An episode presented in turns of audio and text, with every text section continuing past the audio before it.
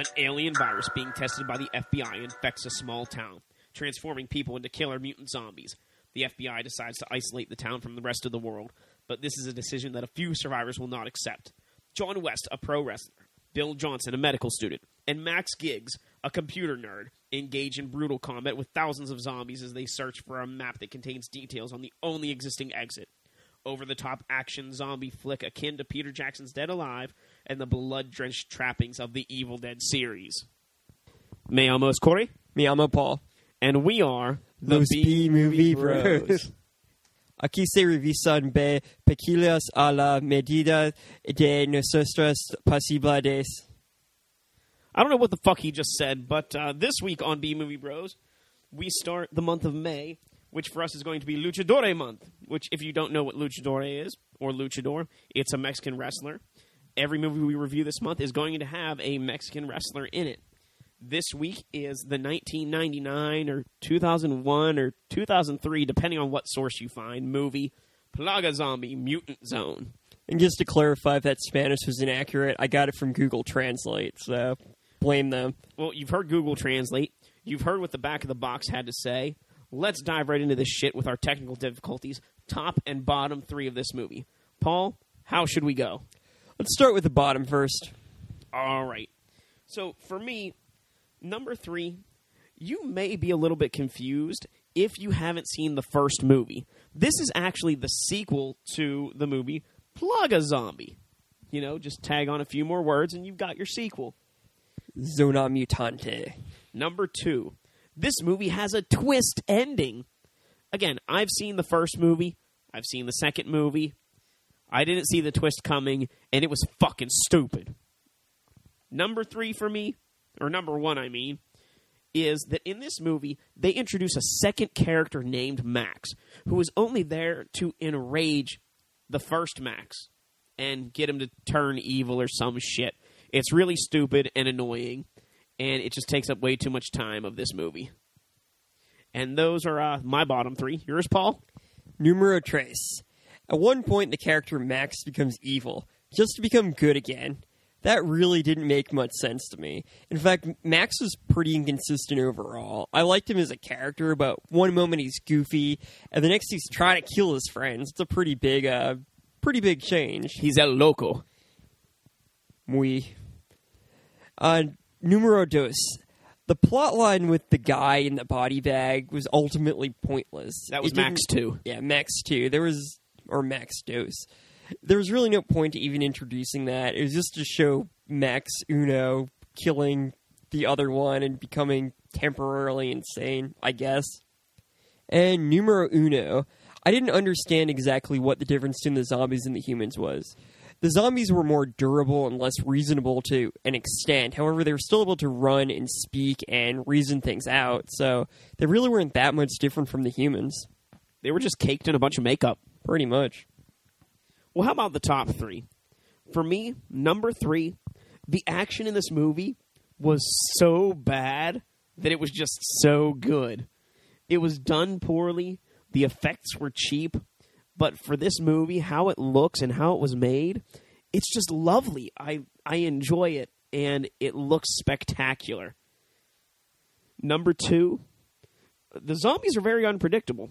You know, you may not have liked it, but I liked seeing that unpredictability. Is this zombie a smart zombie? Is it a stupid zombie? Is it going to use its intestines to blow diarrhea all over you? You know, you never know what you're going to get, and it keeps the movie that much more alive. But there is no actual rules to the zombies. They were just zombies because they called them zombies, basically.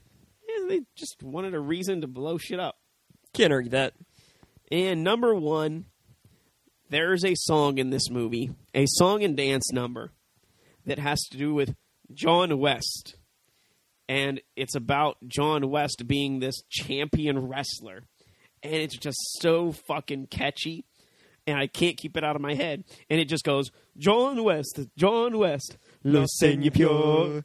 John West. And it like John repeats West. that a bunch of times. And it's got some other stuff, you know, his you know, arms are made out of steel and his legs of titanium and he beats bad guys and all kinds of crazy shit. It's magnificent. It should have won an Oscar. Yeah, it should have been best original song of that year. But I digress. I let Paul give his top three. For number three, this movie had plenty of comedic moments. I was laughing throughout most of it, and the jokes never really let up. This movie stayed good throughout its entirety. For number two, for a low budget movie, this was well shot. The camera angles weren't awkward, nor were the sound or, or picture qualities poor. They definitely knew what they were doing. And for number one, I liked the three main characters.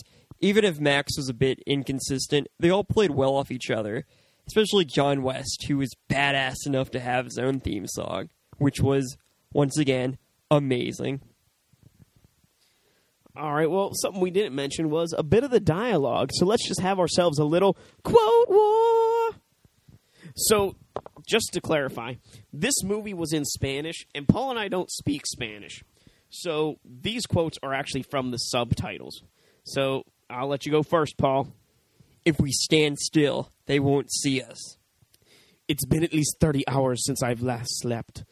Can I at least go to the bathroom? There's no food. I'll order some pizza. Zombies first, women and children later. Then I'll pass a law to destroy all cowboys and wrestlers.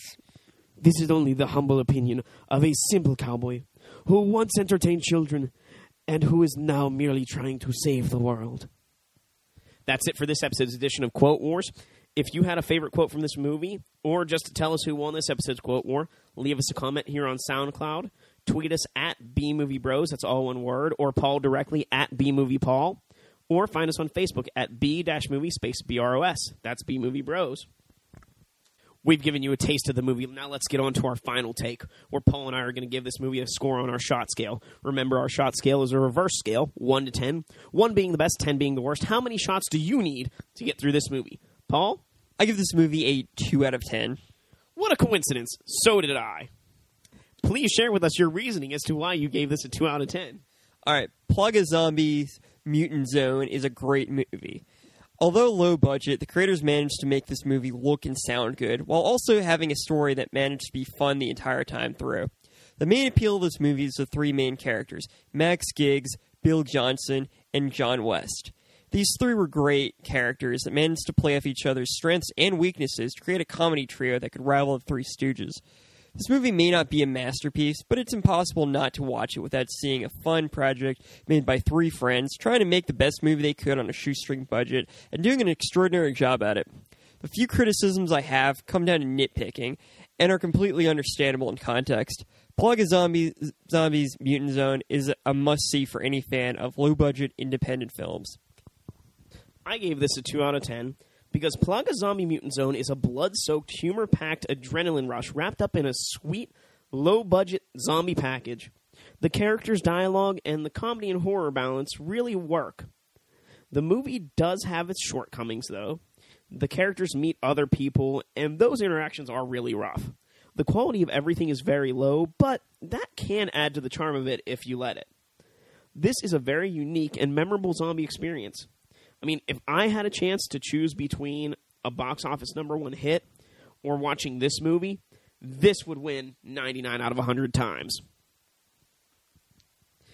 Now, we know not everyone likes to watch the same kind of shit that we do, so we like to give every B movie that we review an A movie companion. Tell you why this movie and an A movie, a movie of a higher class and higher standard, are the same movie. So, Paul, what did you give Plaga Zombie Mutant Zone as an A movie companion? I picked an extremely goofy movie from 2000. Well, I picked Resident Evil Apocalypse from 2004. Explain yourself. Both movies are a sequel to another movie. Both movies have a main character named Max. Both movies have the characters facing life changing events. In an extremely goofy movie, Max is going to college, and Goofy's dealing with the life changes. In Plaga Zombies, the characters are dealing with the zombie apocalypse. And both movies feature a character or characters who are significantly less intelligent than normal people. Plaga Zombies had zombies, which are typically less intelligent than normal people, and Extremely Goofy had Goofy, who is, well, goofy. Well, I picked Resident Evil Apocalypse because we're riding on the curtails of April Apocalypse, and it has apocalypse in the title. Now, both Resident Evil Apocalypse and Plague Zombie Mutant Zone are the second movie in a series of movies. Both movies feature a city under quarantine. In Resident Evil Apocalypse, it's Raccoon City. In Plague Zombie Mutant Zone, I don't give a fuck where it is. It's a city. Both movies feature zombies. And in both movies, the reason the city is quarantined is a government cover up or corporate cover up of some bad shit that they did that's gone wrong. And that's why Resident Evil Apocalypse is just an A movie version of Plaga Zombie Mutant Zone. I think Plaga Zombie just took place in some neighborhood, like a cul-de-sac, Eh, or like three houses. the quarantined um, neighborhood. The Quarantined Quartet. Now, in case you want to get our voices out of your heads or have a little fun watching this movie, we're going to tell you how to drink away the flick. Drink away the flick. Come on and grab your drink. Let's drink away the flick. Where we're going to give you some drinking games for this movie. First me, then Paul. Number one, whenever the main characters meet another person, take a drink. Number two, every time Lollipop Zombie shows up, take a drink. Number three, when John West's song and dance number comes up, finish your drink. Number four, anytime a human is killed, take a drink. And number five, because it's Luchadore month, every time a luchador's name is mentioned or said, take a drink. Every time a zombie talks, take a drink. Every time the time government officials are shown, take a drink. Every time Bill is holding a spoon, take a drink. And every time Max fails in a fight, take a drink. And those are your ways to drink away this flick. Don't forget to join us next week as we continue Luchadore month with Jesus Christ Vampire Hunter from 2002. Now, if you have any more comments on this movie, suggestions, things that you want to watch or talk to us about, tweet us at B Movie Bros, all one word. Leave us a comment here on SoundCloud. Find us on Facebook at B Movie Space B R O S. That's B Movie Bros. Or tweet Paul directly at B Movie Paul. For anything in the Pittsburgh area that which we're from, check out our friends over at the riversedgepgh.com. Until next time, friends, be brave, be alive, be back next week.